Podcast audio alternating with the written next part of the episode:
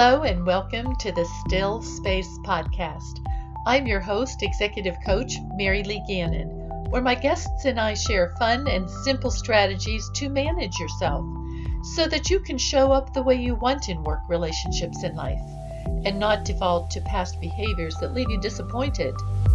The Still Space is where you learn to take an intentional moment to challenge habitual assumptions that hold you back with enlightened truths that boost your genius.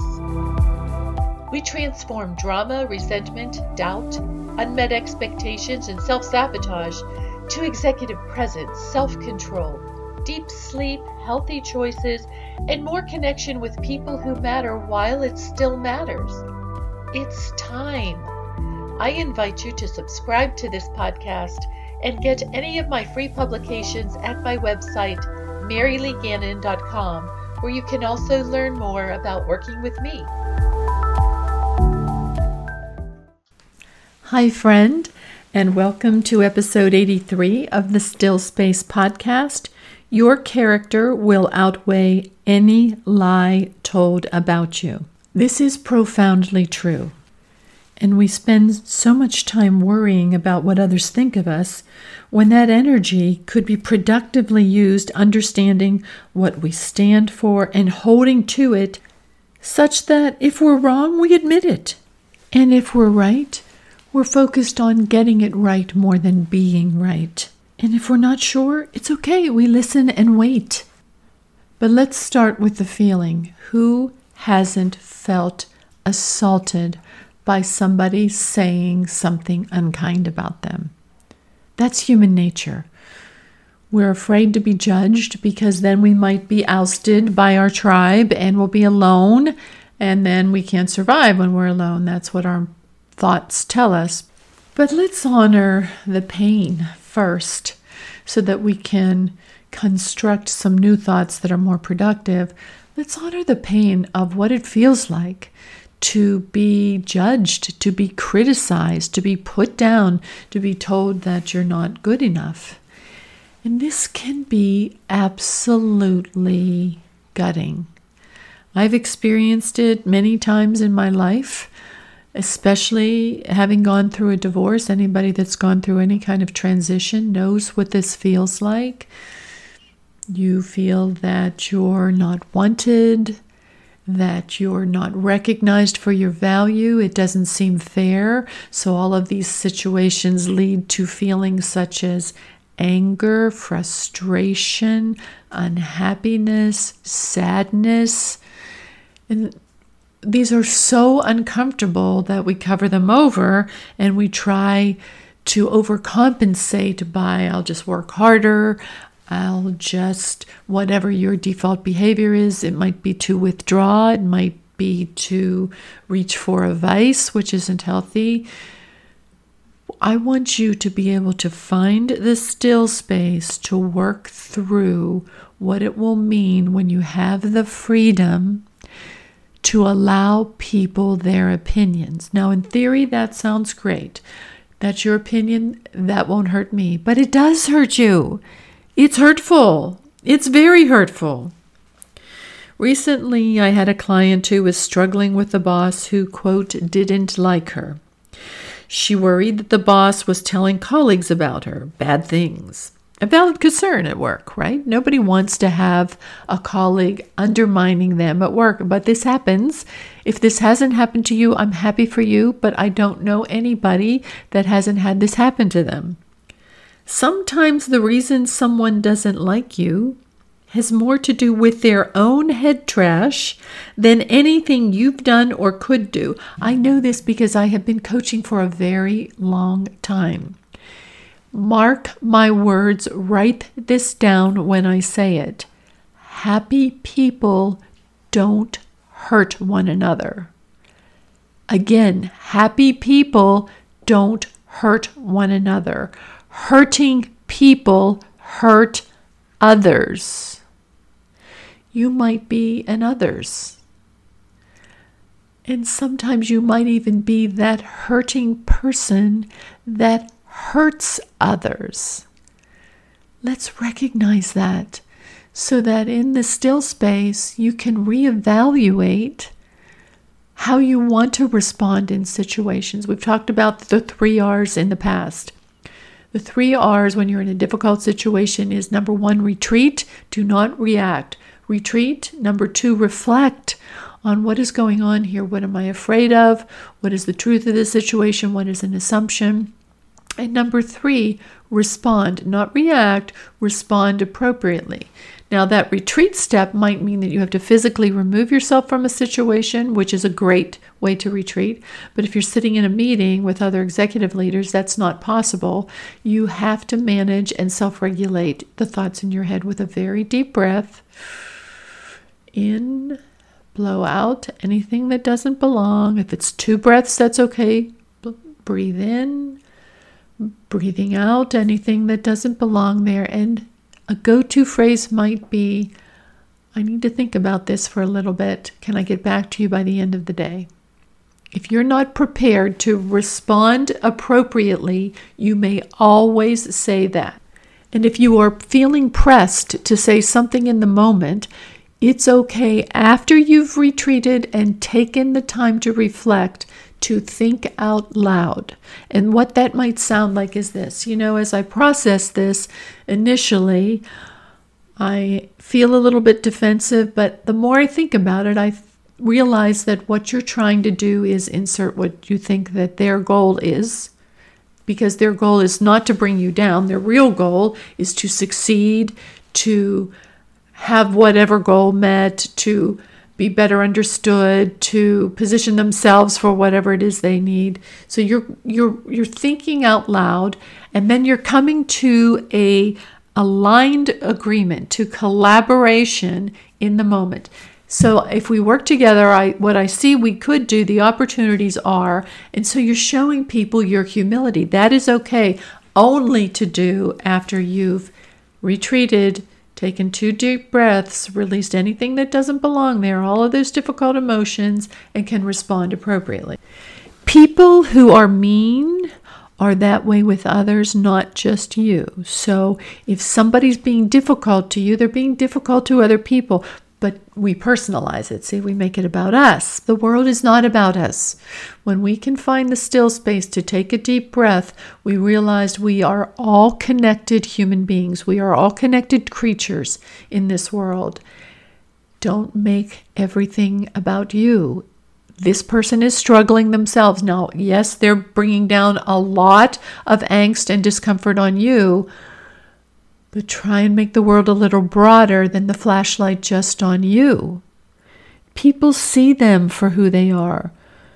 What do you want people to see in you? Let no man bring you low enough that you will hate them. That is a direct quote from Martin Luther King. Let no man bring you low enough that you will hate them. That only strips you of your executive presence, and you've got this. You know what you're doing. You're strong in your values, in your convictions, in your strengths.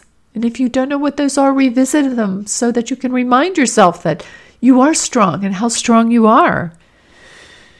You can't change a mean colleague, but you can ask them I'd like to have a better working relationship with you. What would that look like? That takes people down. It dials down the anger immediately because now they realize that you are calling them out for not being easy to work with. I'd like to have a better working relationship with you. What would that look like? And most difficult people don't know how to answer that question because they are unhappy. They want you to be unhappy, which is why they're pushing that off on you, and they don't have something specific that you need to do to earn their ease. And then you're going to continue to press the same issue a different way well, if I were getting this right, what exactly would I be doing? So now, if I listen to you, what I understand is you want this done, and when would you like that done by? And how should I prioritize that in addition to these other things? Where do you see that following? So now you're actually pinning them down So the next time they want to be difficult with you, they know you're going to come back and do this. It's not a conflict when you do this. You've found the still space before you go there and have this conversation. I am going to have this person define exactly what it is that I need to do so I don't have to continually feel like I'm not meeting the mark. I'm going to have them tell me what the mark is. Now, again, when you call them on this and you say, I'd like to have a better working relationship with you, what would that look like? This may shock them.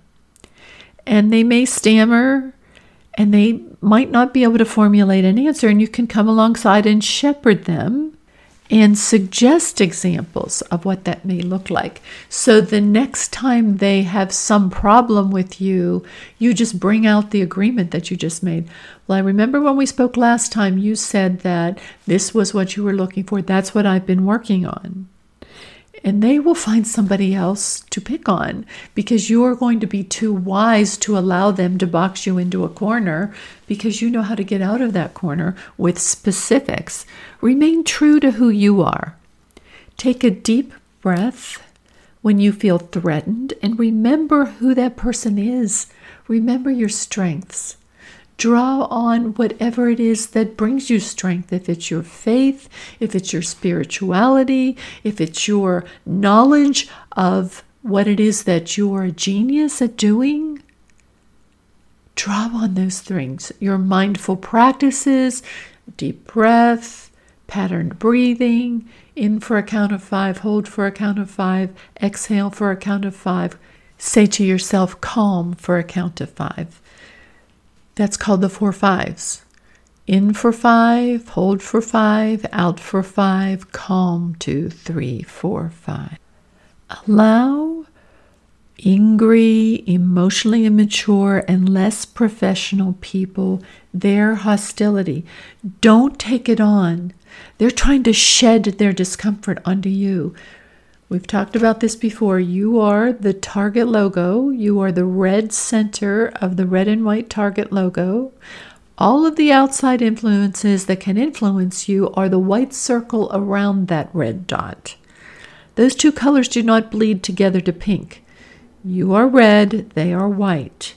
If they are angry, they do not get into the red. They can be angry out here all on their own.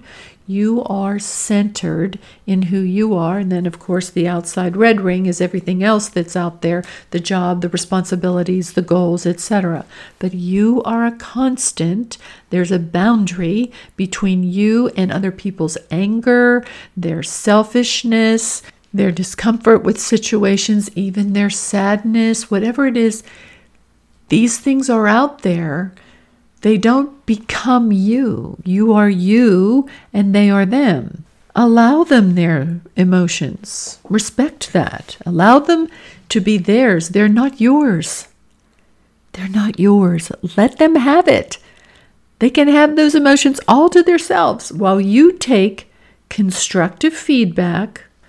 You listen for the nuggets of what they're telling you because that's how you're going to interact with them.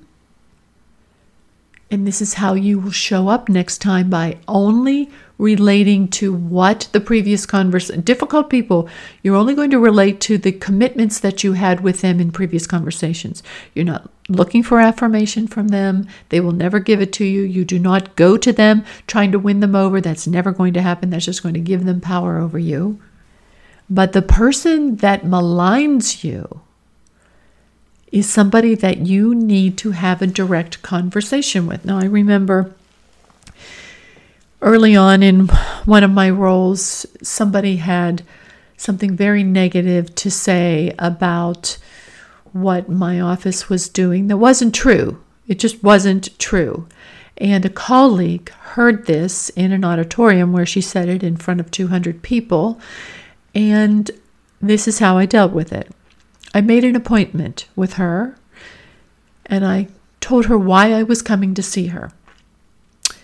And so she knew before I even came in the door what this was about. So she had a chance to prepare. And she thought we were going to have an argument, I'm sure, over this. And all I said was, I was told that you said this. All I want to know is, is that true? And she was very sheepish and looking down. And she had to admit it because, of course, it was witnessed by 200 people in an auditorium. So, knowing that we were going to have this meeting, I had prepared ahead of time a full document that proved what she had said was not true. She and I could have had an argument over this, and that will have accomplished nothing. I had one goal in that meeting, and that was for her to never make the mistake of telling a lie about my department again. And how did I do that? On the paper, I had one piece of data after another that disproved what she said. And again, we could have had a conflict about this, but instead I positioned it this way. You know, I understand that you may not know some of the truth of what we do. So I brought some statistics to share with you to help shed some light on what may be confusing you. And I did it in just that tone. I was coming alongside, even though I was madder than a hornet.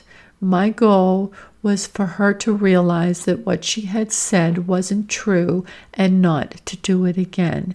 And I had to put aside my need to be right because being right was not going to accomplish the goal that I had established for myself. I wanted to get it right. And at the end of that conversation, she appreciated my professionalism. I could tell that. Uh, we never became close friends, but she never was going to take me on in a way like that again because she knew that I would come back and circle back to point out where she was not telling the truth. So I was comfortable with that. I was happy with that. We had a collegial working relationship for the entire time that we worked together. And what I want you to remember is that people that are difficult with you are difficult with others. She had a reputation within the organization. Other people felt the same way. I was not going to be the victim of her wrath because I was going to outsmart her on this. That was not going to be in a way where I had to be right. I had to set the emotion aside and come alongside her and help her understand where perhaps she had been confused. So we opened with me talking about a client who was struggling with this. Eventually, this client got promoted into another role where her measurable performance couldn't be debated, and the team admired her and enjoyed working with her. And when she left, she wrote a letter to her boss that she never gave her, but that she needed to do for herself that explained this is who I am. Unfortunately, this is who I saw you as, and this is who I became working with you. I became fearful, feeling threatened. And the letter was beautiful, and it helped her set aside all the anxiety, all of the anger she had for this person. She just basically blessed and released her. I'm moving on you're still in your angry skin with your angry heart and soul and mind. And let's pray for this person. We hope that someday maybe she'll build her self awareness, her ability to self regulate her anger, and her ability to self accept with all of her imperfections that she's okay too. Remain true to your character. You need not defend any untruth. Who you are consistently is far more important than what skills you have. You may borrow my belief in you until you can find yours again. If you are having a week where you're doubting yourself, allow me to remind you that you have everything inside of you necessary to be anything you choose, to do anything you choose. You may not be able to get everything you want or do everything you want, but make no mistake, it's your choice to be everything you want. You choose to show up at your best or at your half best. You choose to be in alignment or not collaborative. You choose the negatives or to discern the magic between the shadows. This is the power we have. I believe in you. I know you have total control over your perspective. I know the world needs you in your zone of genius, not your cloud of doubt. I know sometimes it's hard. What if it was just hard, not over? I know you can be anything you choose to be. I want you to know you have the power to choose wisely, my friend. Wishing you that this week. Choose wisely.